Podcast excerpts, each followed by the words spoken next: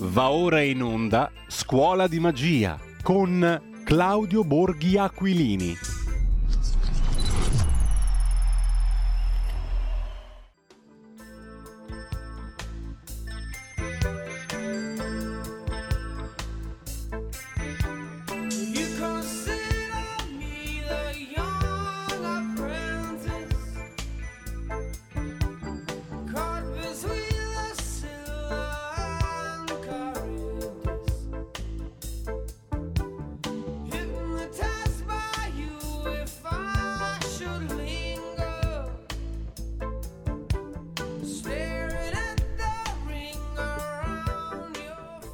Intanto abbiamo ascoltato il terzo brano musicale prima di Scuola di Magia, Preludio di danza di Julián Bautista, compositore spagnolo che nasce oggi il 21 aprile 1901 a Madrid. Dopodiché, buongiorno e benvenuto, l'abbiamo ascoltato poco fa nel cui Parlamento sul DEF, sul documento di economia e finanza, Claudio Borghi Aquilini. Buongiorno Claudio, come stai? Silenzio. Buongiorno. Eccoci qua. Buongiorno, buongiorno, buongiorno. Allora, no, ma sai perché il fatto è questo, essendo che io la mattina ovviamente sono qui che sto facendo, eh, sistemando la casa no, e, e similari qua a Roma perché adesso devo andare in aula, in aula a votare. Io metto sempre, quando inizia la trasmissione, no, metto sempre in muto no, e in viva voce sperando che tu all'inizio faccia lunghi preamboli, no? Eh. Allora, se sono pronto li fai, se non sono pronto, è, è no, sto sistemando, sto facendo casino, tu subito. Claudio, come vai allora? Eh, è la legge di Murphy, no? Giusto? Ma secondo me c'hai degli occhi anche tu, no? Vedi come oggi che dobbiamo parlare di prevedere il futuro, allora io prevedo il futuro, tu prevedi il presente, no? cerchi di rompermi le balle.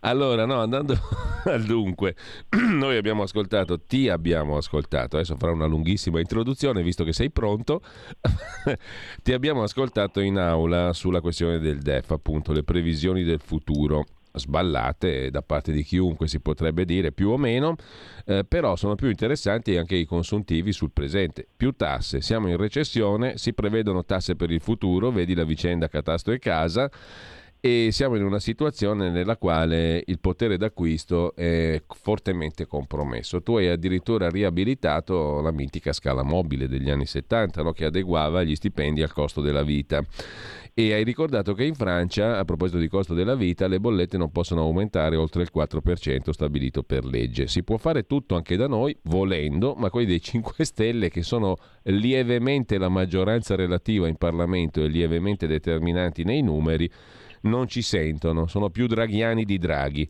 Quindi togliere l'IVA per i beni di prima necessità o fare lo scostamento di bilancio, cioè fare debito per venire incontro alle necessità, diventa impossibile. Ho sintetizzato abbastanza bene il tuo intervento, credo, ma ci sono parecchie cose da dire.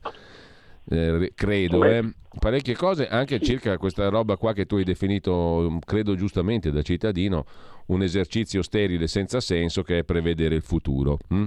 Chi l'ha previsto nel 18, cioè Gentiloni e Padoan, ha sbagliato di grosso, ma credo che chiunque avrebbe sbagliato più o meno, insomma, no?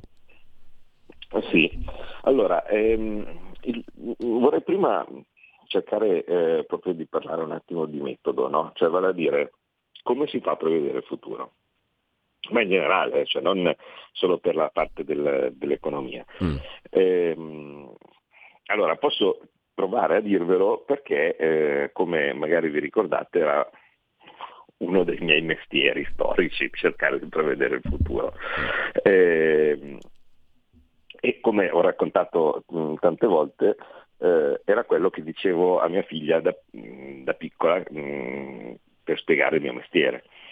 Cioè, lavoravo, lavoravo, in borsa, spiegare a una bambina di due anni no, eh, che eh, ha magari il papà del, del, dei compagni di, di asilo che fanno dei mestieri immediatamente comprensibili, no? cosa fa il dottore, eh, cosa fa, fa l'architetto e quindi costruisco case no? e similari, andava a dire che lavoravo in borsa non era semplice no? per, per, cercare di capire, allora per tagliare corto dicevo che prevedevo il futuro e, e eh, a lei piaceva moltissimo come idea, no? probabilmente pensava appunto che il papà era un un mago. Uno di quelli con, con la palla di vetro, no? appunto, che, che, che, che sapeva che, cosa, succedeva, cosa, succedeva, domani. Infatti a casa ho una palla di vetro, no? fra l'altro, per, per corroborare anche questa, eh, questa idea. E, e funziona allora, oltretutto, funziona tra l'altro. Eh. Funziona, sì, sì, funziona tantissimo. Eh, non sempre, eh, quindi non bisogna fidarsi eh, più di tanto, però, però, diciamo che spesso funziona. Eh, poi oltretutto io ho anche il piccolo problema, no? che prevedo il futuro, ma come spesso succede, perché forse non tutti sanno che, chi è dotato del dono di prevedere il futuro normalmente per bilanciare, perché sennò insomma sarebbe, sarebbe troppo ingiusto no? nei confronti degli altri, eh, è, ehm, va, va, assieme con una piccola maledizione, no? eh, la maledizione che è quella di non essere creduto. Eh, ce ne sono stati alcuni ben più famosi di me, no? Eh, Cassandra, la Corte, così di questo tipo, anzi. E, e, e, lì era peggio perché quanto più erano bravi a prevedere il futuro, loro erano bravissimi e quanto meno venivano creduti. E, e in generale poi sono finiti piuttosto male. In compenso però chi sbaglia le previsioni fa carriera. Assolutamente sì, no, certo, se invece tu non, non, non, sai, fare, non sai, fare, nulla, non sai, eh, non sai prevedere, no, invece eh, le possibilità di essere creduto sono elevatissime, no? e, quindi, e, quindi, le cose sono bilanciate. Oh, forse maniera. non in borsa, ma sicuramente in politica. Ma guarda che anche in borsa, eh, sinceramente, chi infatti...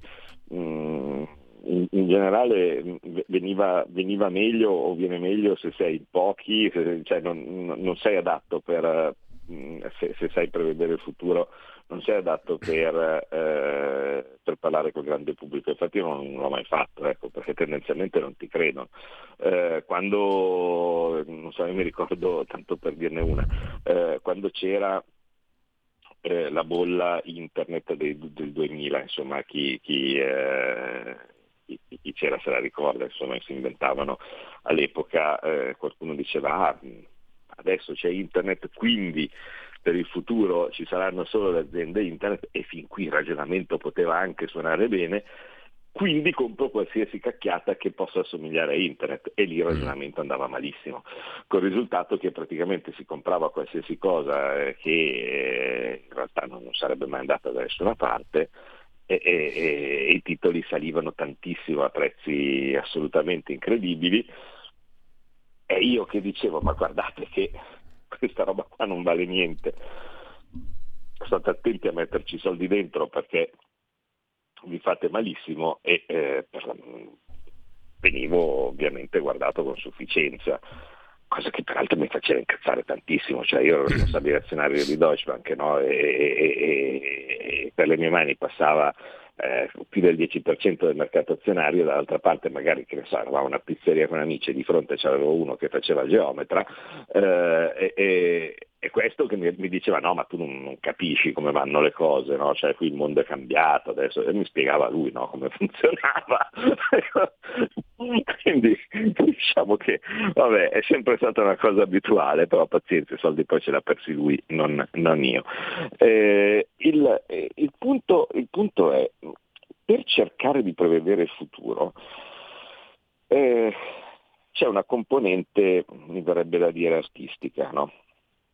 Cioè non è che ci sono, eh, c'è un libro che, o ci sono delle regole tali per cui eh, uno può, può arrivarci. Eh, però diciamo, la, la, parte, se mi verrebbe da dire, no, ehm, necessaria per eh, cercare di capire cosa succederà è essere molto poco coinvolti personalmente. Mm. Vale a dire, ehm, se sei un tifoso, anche se ti sforzi di essere oggettivo, non lo sarai perché in una maniera o nell'altra il tuo modo di, di ragionare ti fa vedere le cose eh, in, uh, in, una certa maniera. Allora devi riuscire, puoi essere tifoso nel, nel, nell'aspetto nelle, nelle, apparenze, diciamo così, però devi riuscire in un angolo della tua testa no? eh, a osservare le cose nel modo più distaccato possibile, cioè dire bene, gli elementi sono questi, a seguito di questi elementi no, che si stanno accumulando, cos'è che potrebbe essere il, eh, il, il, risultato, il risultato, oggettivo? Eh, e, e questo mh, mm, sembra semplice da fare, ma vi assicuro che, che per la maggior parte dei casi non, non lo è. Eh, e lo vedo ehm, moltissimo, sinceramente, dopo che sono entrato in politica. Cioè, tanti miei colleghi di tutti i partiti, no, ovviamente essendo molto tifosi del loro, del loro partito o, o, del, o di quello che fanno, tante volte non si accorgono di, di, eh, delle conseguenze no? di, di, quello stanno, di, quello che stanno, facendo. Mi verrebbe da dire anche al nostro interno. Eh. Eh, sono, ehm, si passa magari dall'ottimismo più sfrenato no? al pessimismo più nero. No? O simili, senza cercare di eh, razionalizzare insomma, quello, quello, che si sta facendo. Mm, in buona sostanza, eh, quando magari c'è i sondaggi che vanno bene, no? così di questo tipo, la gente pensa di poter arrivare al 100% no? in, uh, in, breve tempo. E quando eh, invece le cose vanno male, la gente pensa di andare a zero. Eh, è veramente un meccanismo molto simile a quello che io eh, vedevo nella borsa. Eh, vale a dire eh, fasi di euforia dove, mh, mm, da, dato che i titoli salivano, saranno sempre saliti, no? cioè, l'idea di tutti è che continuano a salire, no, continuano a salire per sempre, perché questo, questa volta è diverso, perché questo ottimismo andrà avanti. E, e, quando scendono disperazione, andiamo a zero, no? cioè, anche in certi casi contro le leggi della matematica. Eh, io mi ricordo eh, una, una, convention eh, della, della, banca in periodi difficili, eh, quelli insomma post 11 settembre, tanto per dirne una, no? con, eh, con, titoli che stavano scendendo tantissimo da tanto tempo. e c'era eh, un titolo che valeva 10 e che era andato a 1. No? E un relatore a questo convegno no, parlava di questo titolo e dice ah, eh, rispetto a questo titolo il peggio deve ancora avvenire. Io lo guardavo e gli dico ma, ma, va a meno 8, cioè, non, non, non, lo so, perché se, se, da 10 è andato a 1 significa che ha perso 9, da, da 1 non, non, può andare a meno 8, insomma la peggio andrà a 0, quindi è un po' difficile che il peggio debba ancora avvenire no? su, uh, su, questo titolo, il peggio è sicuramente già avvenuto. Eh, e, e, e, spesso eh, e volentieri comunque in quasi tutte queste situazioni la mossa giusta è andare contro la visione corrente. Eh, non che necessariamente uno deve essere Bastian contrario, però eh, voi immaginate appunto una situazione in cui eh, il, eh, il, futuro mh, mm, ha un andamento qualsiasi fenomeno tu, tu osservi eh, ha un andamento, mm, mi verrebbe a dire, sinusoidale, cioè per chi eh, ha presente, non so, un grafico, no? quei grafici tipici dove, so, dove, quelli delle onde radio, no?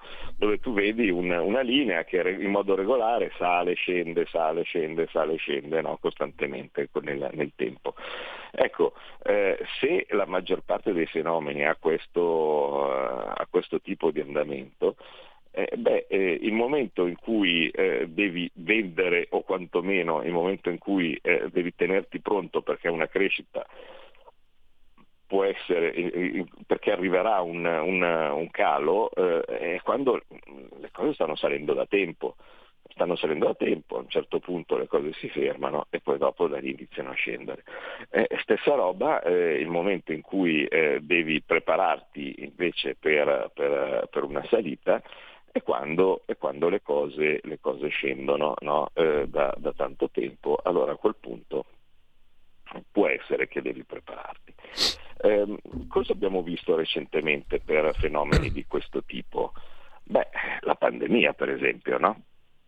eh, quando a un certo punto i gonzi che popolavano, dei virologi che popolavano la televisione eh, con il salire dei casi dicevano che saremmo, saremmo morti tutti eh, e eh, a un certo punto quando i casi invece stavano eh, eh, crescendo costantemente, tu magari invece dicevi ma guardate che non succederà, no? che da, da qui probabilmente andremo a scendere e invece tutta una serie di e, e, lì si rivela il fatto di non essere tifosi, tutta una serie di virgolette tifosi della pandemia, i vari forza virus, perché eh, evidentemente il loro, il loro, stipendio, la loro popolarità derivava dal fatto di, eh, che ci fossero più contagi e loro belli invitati in tutte le trasmissioni a dire le loro scemenze. Eh, beh, eh, è pieno fino all'orlo di eh, comunicazioni, interviste e così via, raccontate anche da ehm, personaggi che poi si è rivelato essere dei consulenti di Conte no? similari, dove invece dicevano che quando già i contagi erano saliti di molto, che invece poi ci sarebbero stati milioni di morti no? e così via e poi effettivamente invece le cose non, non andavano così. Eh, stessa roba eh, ovviamente viene, viene, presa per fenomeni economici, situazioni delle monete no? o similari, avete visto quando scendeva la sterlina dopo, dopo la Brexit. Eh, io le ho tenute tutte, no? una serie di dichiarazioni di geni eh, sedicenti, geni dell'economia con 100 PhD no? e così via, che dicevano che la sterlinetta no? sarebbe precipitata, e, e, ragionando quindi come quello che arriva per ultimo. Poteva fare un buon affare chi magari vendeva la sterlina prima della, della, Brexit, arrivava la notizia che spaventava i mercati, la, la sterlina scendeva un po' e poi dopo sarebbe stata da acquistare. Invece no, sceso un po' e è solo l'inizio, mi ricordo c'era un tale, adesso non, non lo rinomino, eh, ma eh, con la, la, sterlina ai minimi, ecco vedi che voi avete detto che la Brexit non, eh, non sarebbe stato un problema, guarda come scende la sterlina ed è solo l'inizio. Ovviamente non andò, non mi ricordo, cioè penso che quello fu, uh, fu uno dei casi secondo me più fulgidi perché credo che prese il minimo del prezzo degli ultimi, boh, degli ultimi vent'anni. Dopo che lui disse questa cosa, eh, la stellina cominciò a salire e da allora non si è più girata indietro, no? e continuamente sale ancora adesso eh, rispetto, rispetto all'euro. Adesso va il rublo da questo punto di vista. Sì, beh, caspita, ecco, questo è un altro, un altro esempio, cioè a un certo punto, e, e, e qui, eh, ecco, guarda, ti ringrazio perché viene, viene bene no, come, come, esempio per, per poter eh, eh, dire ehm, la differenza fra tifo, eh, tendenza eh, e, eh, e, realtà per poter prevedere il futuro, il rublo. No? Allora, c'è la guerra, tutti dicono eh, disastro, le sanzioni no? e così di questo tipo e il rublo precipita. Però a un certo punto uno razionale, cioè quindi uno che guarda le questioni con gli occhi non da tifoso, e, e, poi mi rendo conto che se poi uno dice qualcosa no, e così via, oddio putiniano, cosa che si aggiunge ovviamente a tutta la lista di, di, eh, di altri improperi no, a cui un leghista normalmente è soggetto, eh, razzista, xenofobo, no, cioè, insomma t- tutte, tutte le, solite, le, solite, storie, poi diventi anche putiniano. Eh, però magari in teoria un ragionamento sul, sul rublo eh, potevi, potevi farlo e avrebbe, eh, avrebbe, suonato più o meno così, cioè senza essere tifoso di nessuno, semplicemente cercando di astrarsi e di essere minimamente concreti. Cos'è che, spost- cos'è che, che guida gli spostamenti di una moneta? Eh, come ehm, al di là del movimento speculativo del momento, cioè cos'è la direzione della corrente, mi verrebbe da dire, del fiume? La direzione della corrente del fiume che ti indica in quel momento storico dove sta andando una moneta è il saldo commerciale. L'abbiamo raccontato tante volte l'importanza del saldo quando si parlava di economia anche anni fa eh, e, e, del perché la nostra virgolette liretta eh, non sarebbe mai eh, andata a zero o con le cariole, insomma, come invece, come invece in tanti gonzi raccontavano. Questo avveniva per via del saldo commerciale, cioè vale a dire della differenza tra le importazioni e le esportazioni di un paese.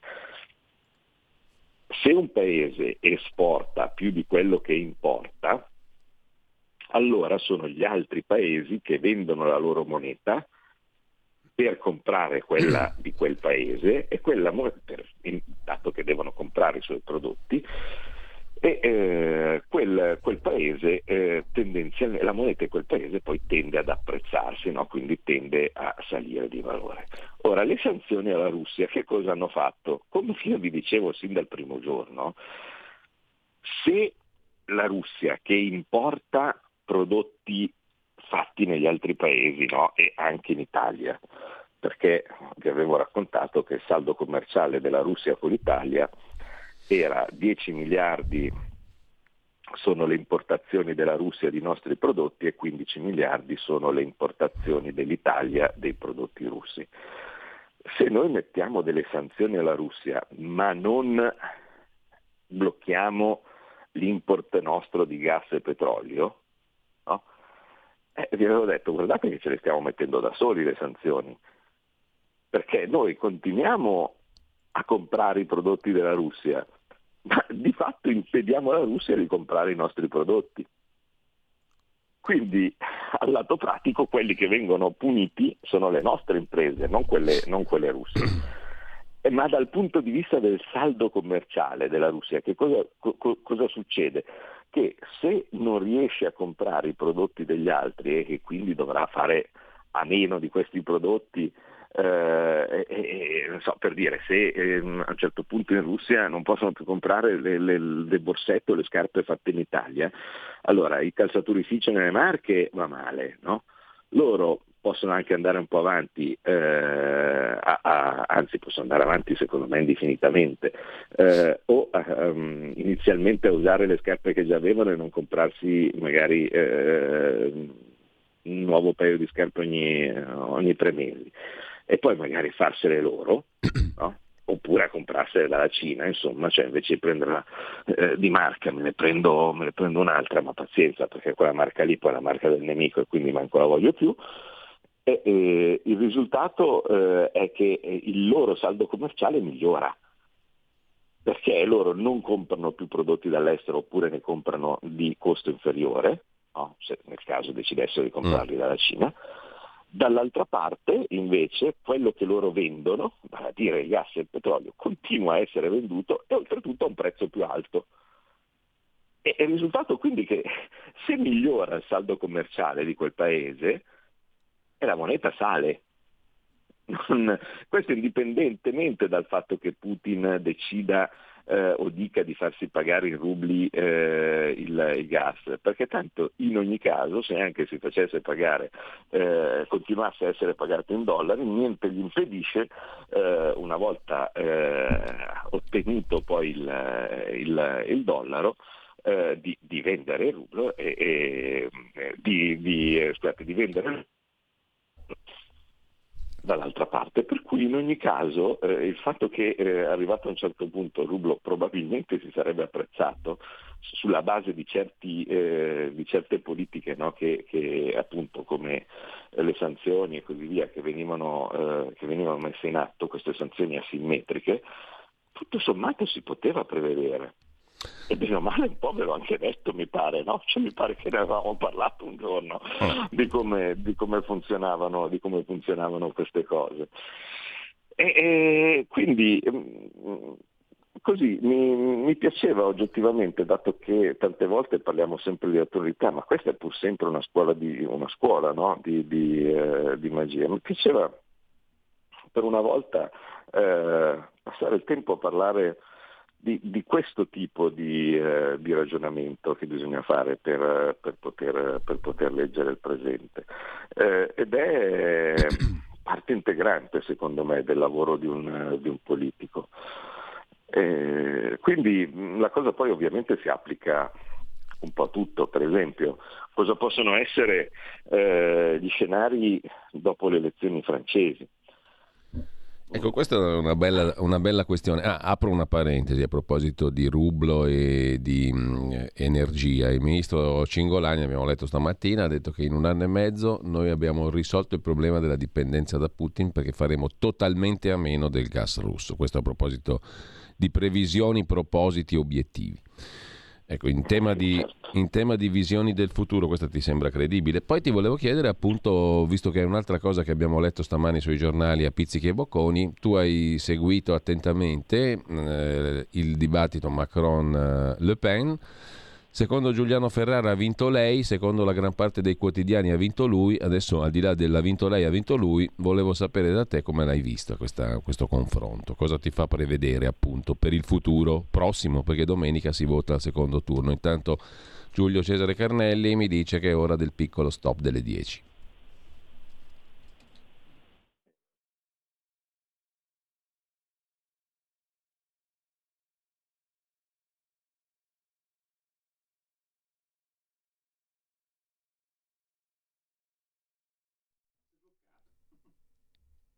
È una novità, questo facciamo lo stop muto, che è una delle novità. Dai forza alle tue battaglie. Nella dichiarazione dei redditi scrivi il codice D43. È semplice e non ti costa nulla.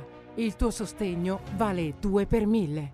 Messaggio autogestito Lega per Salvini Premier. Eccolo qua, era lo stop muto con figura di palta incorporata, però comunque lo spot per il 2 per 1000 è andato. Bene, siamo di nuovo in onda. Vabbè, comunque ricordiamo di scrivere il 243 sul, sulla dichiarazione, il, il D43, D43. Sulla, D43 come Domodossola, eh, sulla, sulla, dichiarazione dei redditi, eh, perché eh, alla, fine, alla fine è importante dare aiuto e voce, innanzitutto non vi costa nulla? Cioè, quindi eh, non è che eh, non indicandolo eh, avrete, avrete, più soldi, ma eh, eviterete che eh, invece stesso, lo stesso tipo di, di, prelievo vada a finire al PD. Vi assicuro che serve più a noi per cercare di fare le future campagne elettorali piuttosto che a loro. Loro di, di fonti di finanziamento dal Montepaschi in giù le hanno sempre, hanno sempre avute. Ecco. Eh, e, mm, invece per quello mm. che riguarda il dibattito e così via, beh, innanzitutto come ho, eh, come ho osservato ieri, ah, mi verrebbe da dire che secondo me tutte e due qui in Italia sarebbero stati sbranati.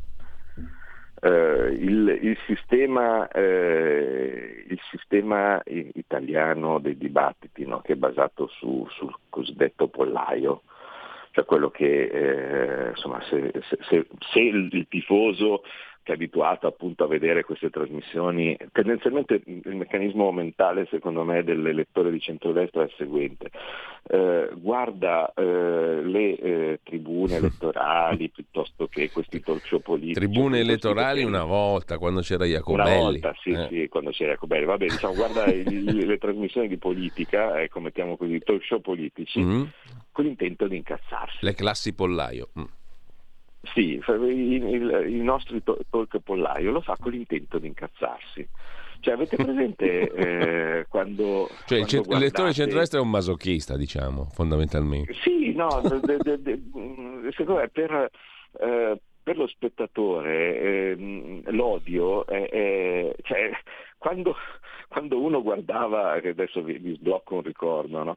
eh, quando quando uno guardava Beautiful no, o similari, allora di solito il protagonista, queste soap opera, c'è sempre un cattivo no, tendenzialmente, eh certo, sì. Mm, e, e, e, mm, piuttosto che eh, insomma t- t- tutti i vari, cioè, tutti aspettano il cattivo. Eh, mm, per, perché boh, la parte più, ecco, uguale, c'è un bel lì e ti incazzi, odi un po' qualcuno, no? odi quelli che ti tolgono la parola al tuo, po' di quelli che eh, quando quello che dice quello che tu vorresti sentirti dire viene sbeffeggiato, umiliato, 50 eh, cominciano subito a parlare a parlargli sopra, no? a dire che non va bene. Eh, diamo, diamo, la parola. Allora Borghi cosa ne pensa? Ma io pubblicità. No? Questo è lo stile Merlino.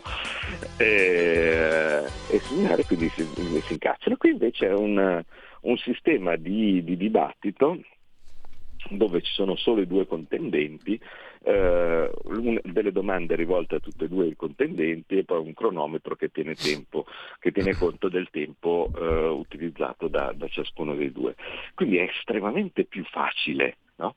In un contesto oggettivamente più facile rispetto a quello dei nostri pollai, chi è abituato in ogni caso a sgomitare dentro il pollaio, secondo me avrebbe avuto mh, ragione, diciamo così, eh, di, di, di tutti e due i contendenti. Dall'altra parte comunque hai uno che è ovvio che... Eh, Se non mi ricordo male, è... Claudio, mi hai sbloccato dei ricordi anche in questa direzione. Se non mi ricordo male ci fu una roba simile nel 2006 pro di Berlusconi con Vespa, no?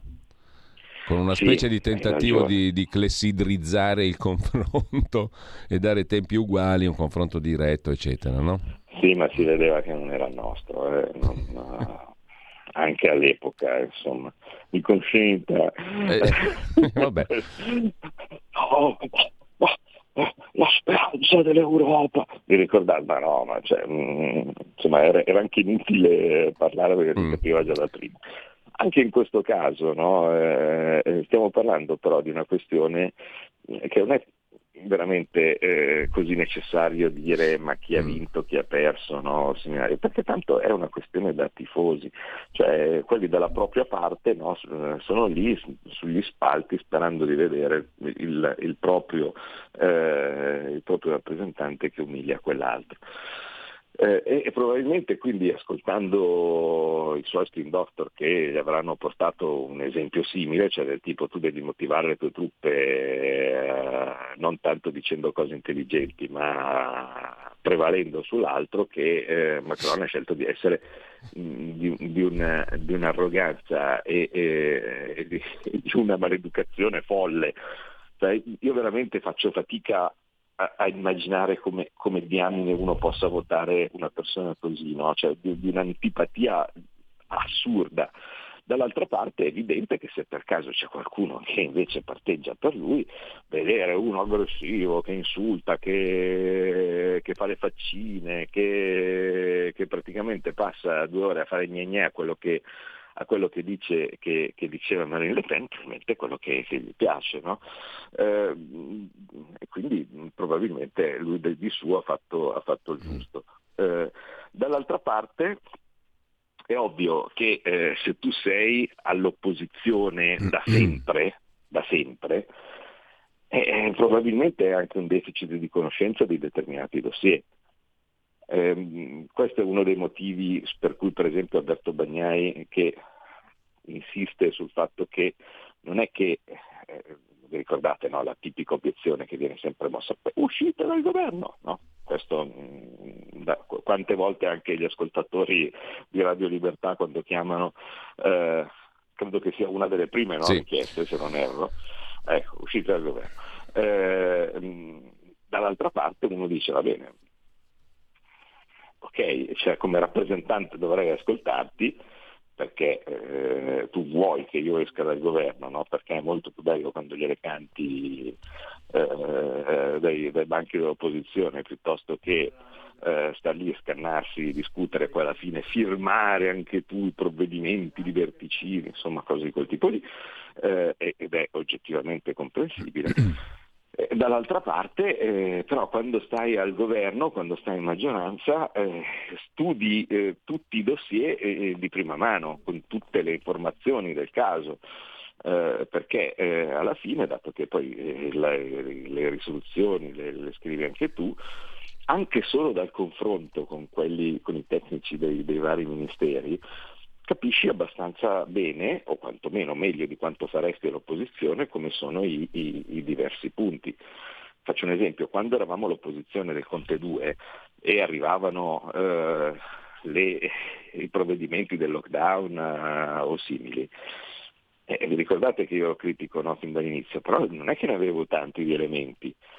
Dovevo andare a provare a confrontare, mm, tipo per esempio chiamando i nostri governatori, chiedendo come andava veramente negli ospedali, no, seminari, per capire se i numeri eh, erano tali da ehm, effettivamente da preoccuparsi o meno, oppure erano delle, delle, così, delle esagerazioni di Conte che giocava a fare il piccolo cinese in anticipo. Eh, ecco, adesso anche soltanto per fare la risoluzione del DEF, del DEF di ieri, cioè quelle cose che nessuno legge, ma che contengono tutti i vari impegni del governo, su ogni punto che tu vuoi cercare di inserire, dall'altra parte ci sono i tecnici dei diversi ministeri che ti dicono ah ma guarda questo non lo si può mettere o lo si può mettere perché al momento lo stato delle cose è questo, no? cioè le, le, le, le, argomentazioni che stiamo avendo con eh, gli altri paesi per le forniture dell'energia sono così no? e. E quindi sai, è molto più facile eh, diciamo, essere aggiornato su diverse cose e dare delle, delle risposte più immediate eh, se, sei, se, sei, al governo eh, piuttosto, piuttosto, che se sei all'opposizione. Quindi eh, Marine Le Pen partiva ovviamente svantaggiata, no? dal punto di vista è più semplice mm. sembrare competente, sembrare informato no? se sei il primo ministro in carica e, e ogni giorno c'hai i report dei servizi segreti, i report dei ministeri, i report di tutto eh, cioè anche Conte sembrava più intelligente di quello che era no? eh, quando, quando, quando, era Presidente del, del, Consiglio. Sei al vertice di organizzazioni di milioni di persone che lavorano per te. Se tu sei all'opposizione sei tu che lavori per te ecco, Claudio, e, e, eh, nient'altro. Ti interrompo perché la regia mi dice che ci sono due ascoltatori in linea, abbiamo aperto le linee 02 66 20 35 29. Pronto? Pronto? Buongiorno. Ciao, ciao Antonio, grazie per lo spazio libero che date.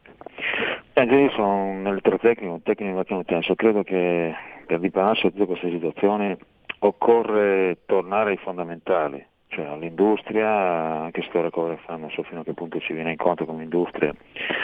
E secondo me bisogna tornare ai fondamentali per non fare una brutta fine, finire impiccati come viene studiare Carlo Mas, io ho sempre dato ascolto a Carletto, forse anche Tremonti lo fa, se no si rischia una brutta fine di finire impiccato, qualunque partito sia. Secondo me. Bene, allora Carlo Marx e poi l'altra telefonata, pronto?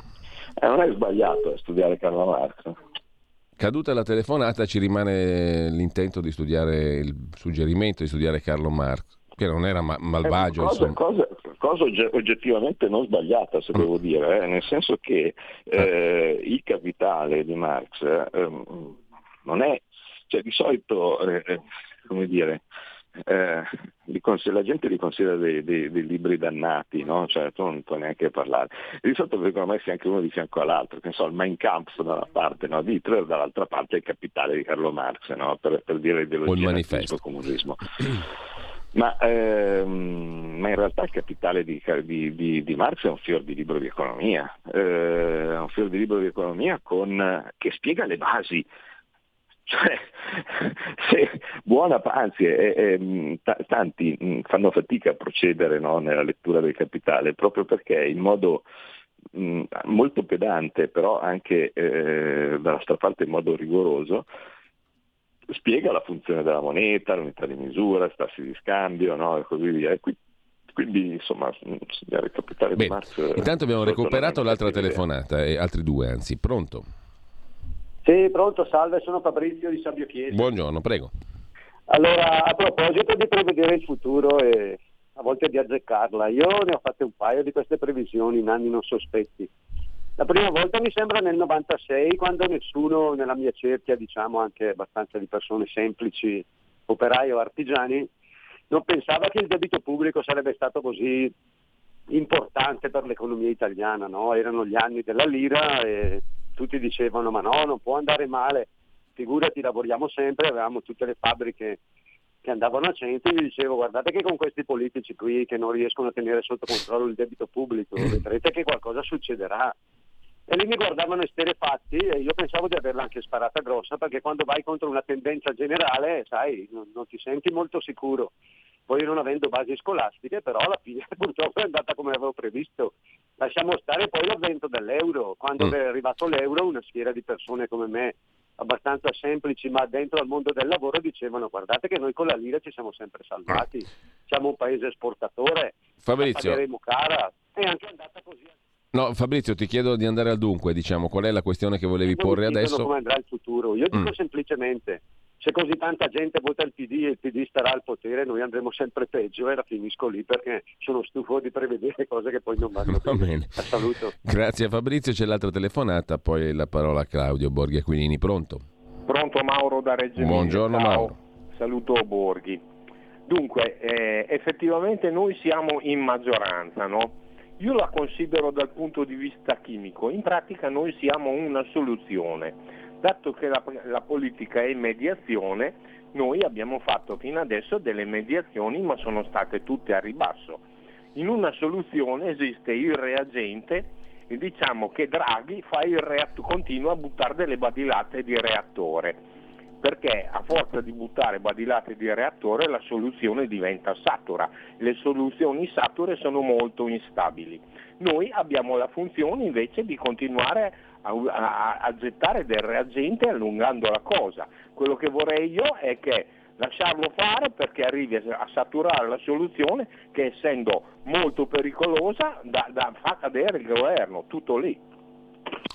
Allora ti aggiungo un uh, sintetico messaggio via WhatsApp 346 6427 756. Borghi vai a parlare con il professor Boldrin che non è che faccio, faccio, un po' fatica a interpretare, e poi un altro messaggio, impegnarsi a fare buone leggi non è detto che serva. Ricordo il geniaccio di Bismarck, buone leggi con apparati scadenti servono a nulla, meglio leggi scadenti con apparati ottimi e con buon senso. Noi come siamo messi? Domanda l'ascoltatore. Claudio che non sento più. In due secondi, ah, eccoci qua. Sì. E da due secondi mi stavo allacciando il colletto. ecco qua. la camicia.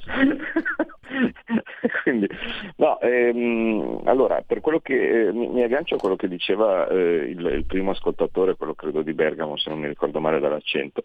Ehm, eh, eh sì, eh, certo, eh, il, le due cose però sono collegate, cioè vale a dire il debito pubblico sarebbe diventato un problema se noi avessimo lasciato la lira, perché abbiamo scoperto, nonostante ve l'avessi raccontato da tempo, abbiamo, abbiamo scoperto eh, che se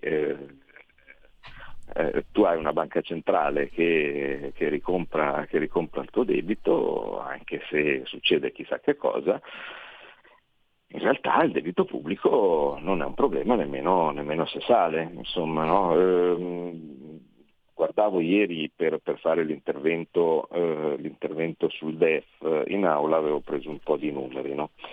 perché poi prendi i numeri, vedete io vado a braccio no, di solito, eh, però prima di, eh, insomma, prima di, iniziare il discorso mi, mi faccio un fogliettino su tante cose che mi possono essere utili qualora il fluire del discorso mi portasse in una direzione piuttosto, piuttosto che un'altra.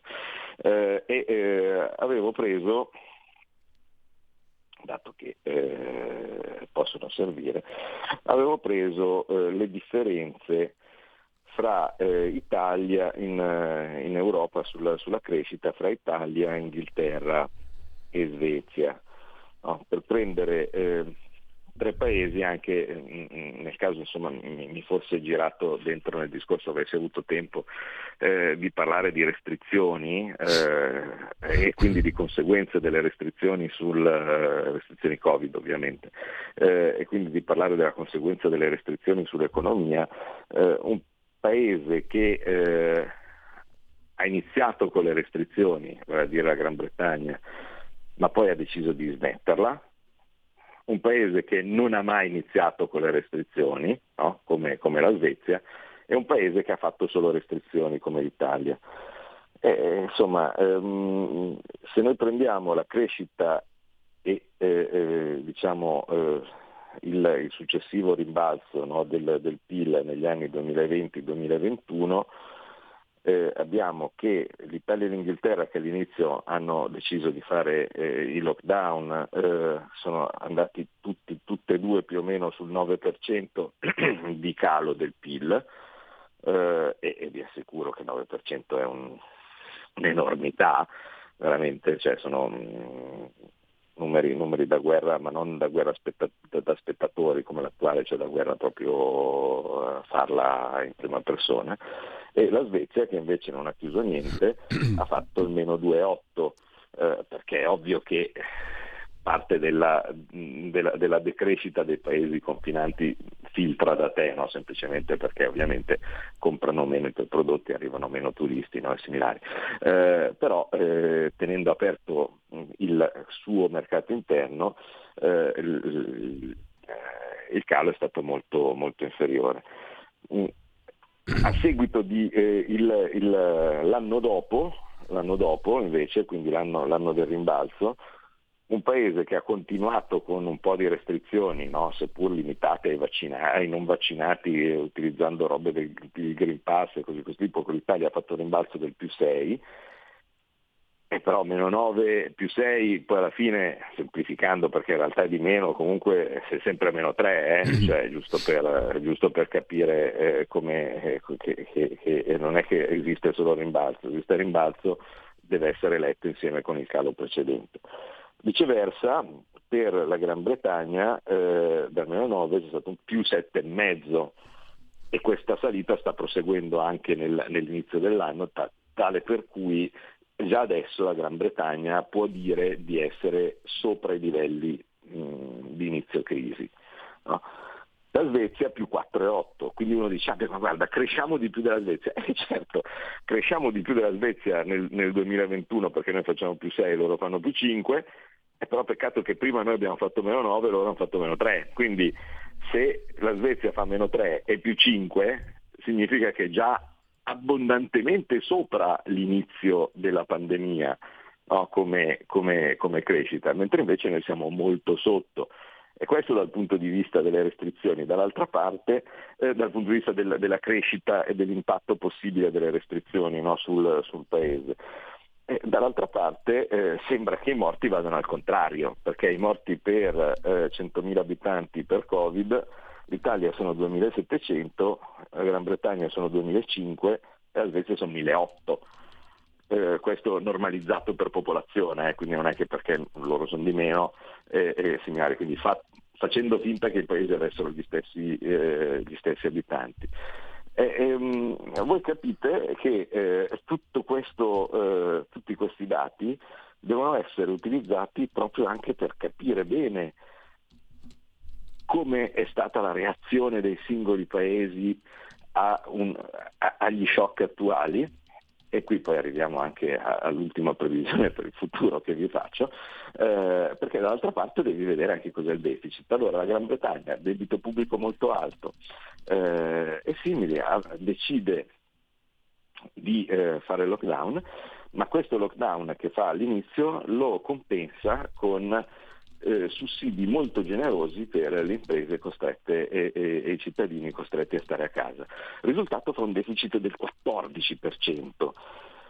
Ma questo deficit del 14% che, eh, che, che fa eh, dall'altra parte non ha praticamente conseguenze perché la banca centrale compra tutti i titoli che lo Stato emette e eh, a seguito di ciò c'è la nota della, del, della Banca d'Inghilterra che dice che gli interessi pagati sul debito pubblico inglese eh, sono 39 miliardi, ma in realtà netti sono solo 24, perché ha ricomprato talmente tanto debito pubblico che gli interessi che paga con la mano sinistra incassa con la mano destra e quindi in realtà buona parte degli interessi pagati sul debito ritornano in casa proprio perché questo debito è stato ricomprato e può anche essere, come vi ho detto tante volte, cancellato.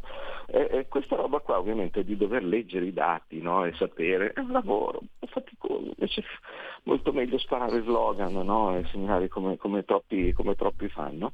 Eh, dall'altra parte porta una conseguenza, vale a dire eh, cercare di capire cosa saranno eh, gli impatti futuri di determinate decisioni in determinati paesi e la Francia è uno di questi. Se in questo momento invece di parlare di lockdown e pandemia, eh, fortunatamente eh, sperando che sia archiviato sperabilmente per sempre no? la questione del Green Pass che fra pochi giorni non verrà più chiesto da nessuna parte, eh, alleluia. Eh, dall'altra parte c'è la questione dell'energia. E beh, ma la, la questione dell'energia, il prezzo del gas, eh, il prezzo del petrolio, similari, porta all'interno dell'Unione Europea una forte dose di asimmetria perché ci sono dei paesi che hanno fatto diverse scelte sia di approvvigionamento eh, sia di eh, politica energetica. Se la, se la, Francia ha una gran quantità di nucleare, eh beh, è evidente che non è che il suo problema principale o che perde le notti a pensare che cosa può essere l'impatto del, del, della crescita del gas. Eh, rischia che il saldo commerciale quello che appunto vi ricordo è una delle cose che deve essere sempre guardata. Eh, il saldo commerciale degli altri si deteriorerà peggio del suo e questo gli va bene perché fino adesso il saldo commerciale della Francia è sempre stato disastroso. Per cui, dato che il saldo commerciale degli altri peggiora, significa che la Francia avrà più margine per fare delle eh, manovre senza andare eh, totalmente controcorrente rispetto, rispetto, agli altri paesi. Eh, se l'interscambio della Gran Bretagna con la Russia è praticamente zero, cioè la Gran Bretagna si può dire che non importa praticamente nulla del gas o del petrolio russo, ma è ovvio che può anche permettersi di fare la voce grossa no? e, e similari, perché tanto che gli frega. Cioè, sono, sono, cose che non, non, non le impattano. Eh, loro sono direttamente produttori di gas e petrolio perché ce l'hanno nel mare del nord. Quello che manca si sono messi d'accordo con la Norvegia.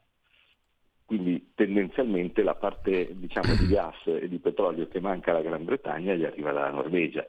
Per cui uno può tranquillamente permettersi di fare il fenomeno con la Russia perché tanto non, non ha interscambi. Viceversa, dall'altra parte c'è un allineamento di, eh, di posizioni tra l'Italia e la Germania.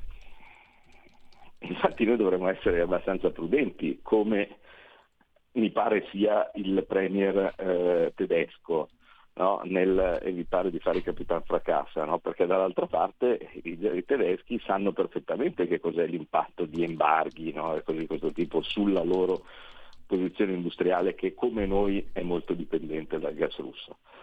E quindi cioè, il fatto di cercare alleanze all'interno dell'Europa, di creare, eh, di creare gruppi no? eh, che abbiano un, un, un allineamento di interessi, quello che non è mai stato fatto, o forse che è stato fatto dagli altri danni dell'Italia, ma che se vogliamo cercare di uscire dall'angolo sarà cruciale per quello che decideremo di fare in futuro. Allora Claudio, sono le 10.26, noi ci salutiamo qua, eh, io ti ringrazio e vediamo cosa ci riserva il futuro anche immediato dopo domenica. Mm, tu per chiudere così molto grossolanamente come la vedi in Francia? Ma eh, come, come, ti ho detto, un'altra delle, eh, delle, eh, delle caratteristiche di chi prevede il futuro che devi cercare di dare uno scenario ma non devi mai fare la previsione secca mm. quando dipende dalla testa delle persone, mm. perché le teste delle persone sono abbastanza imprevedibili, quindi puoi capire cosa dovrà fare la Francia dopo dal punto di vista economico. Come reagirà la gente eh, anche eh, ad una scelta eh, dove eh, mm, c'è una che anche nel dibattito di ieri mh, mm, potrà essere sembrata meno preparata su determinati dossier, ma dall'altra parte non è sicuramente sembrata pericolosa. Cioè, chi vedeva quel dibattito mm. di ieri, l'ultima cosa che avrebbe pensato è che quella che è considerata fascista è la Le Pen. Cioè, dall'altra parte avevi un piccolo mh, mm, essere inferocito no? eh, e così via che sprizzava cattiveria, odio da tutti i pori, antipatia dall'altra parte c'era un, una rassicurante signora no? che eh, eh, di sicuro non, non, non, avrebbe spaventato nessuno insomma, no? dal punto di vista mm. di, eh, di, di, eh, e quindi dipenderà da, da quant'è la rabbia dei francesi, cioè se i francesi vogliono cambiare tutto, eh, da, da, una parte odieranno Macron, dall'altra parte bisognerà vedere se questa immagine tranquilla che ha voluto, che ha voluto proiettare è, è, la risposta giusta al, al desiderio di tanti francesi. Io sono un po' dubbioso, nel senso che eh, dei francesi che magari eh, volevano spaccare tutto no? perché le cose non, non, andavano bene, cioè di solito le rivoluzioni si fanno con un po' di aggressività, però eh, Beh, insomma, eh, è stata fatta una scelta e vediamo come andrà. Io spero ovviamente tantissimo che Le Pen vinca perché vorrebbe dire un cambiamento molto molto forte per gli equilibri dell'Europa. Bene, allora grazie a Claudio Borghi Aquilini, buona giornata Claudio, grazie mille, ci diamo appuntamento la settimana prossima con Scuola di Magia, sempre il giovedì. Grazie, Grazie davvero. Vi ricordo, di, vi ricordo, di, tenervi liberi il 9 eh, a Como, eh, direi alle 5 del pomeriggio, probabilmente all'Hotel Palace, ma credo proprio che sia così, Hotel Palace quello sul Lungolago, eh, alle 9 che facciamo un bel incontro con Bagnai e Rinaldi, eh, perché fra poco poi ci sono anche le, le elezioni eh, a Como e mi tocca Ottimo memo. Ottimo memo, ne riparleremo ancora ovviamente grazie. E poi anche un bel, una bella occasione per vedere una delle città più belle d'Italia. Grazie a Claudia Borghi Aquilini, grazie mille. Adesso non perdetevi oltre la pagina con eh, Pierluigi Pellegrin, si tratta di cyberguerra in Ucraina e poi il punto politico-economico con eh, un esperto di gran calibro, ovvero con eh, Giuseppe Liturri. Ehm, e per quanto concerne la musica, The Chicken, il pollo, sarà una metafora di Alfred P. W. Ellis, sassofonista, compositore statunitense, nasce il 21 aprile del 1941 a Bradenton, Florida. Fu membro importante della James Brown's Band negli anni 60. Adesso o dopo la pausa non lo so, comunque questo è l'ultimo e quarto brano di oggi. Buon ascolto, buona mattinata a tutti. Avete ascoltato Scuola di Magia.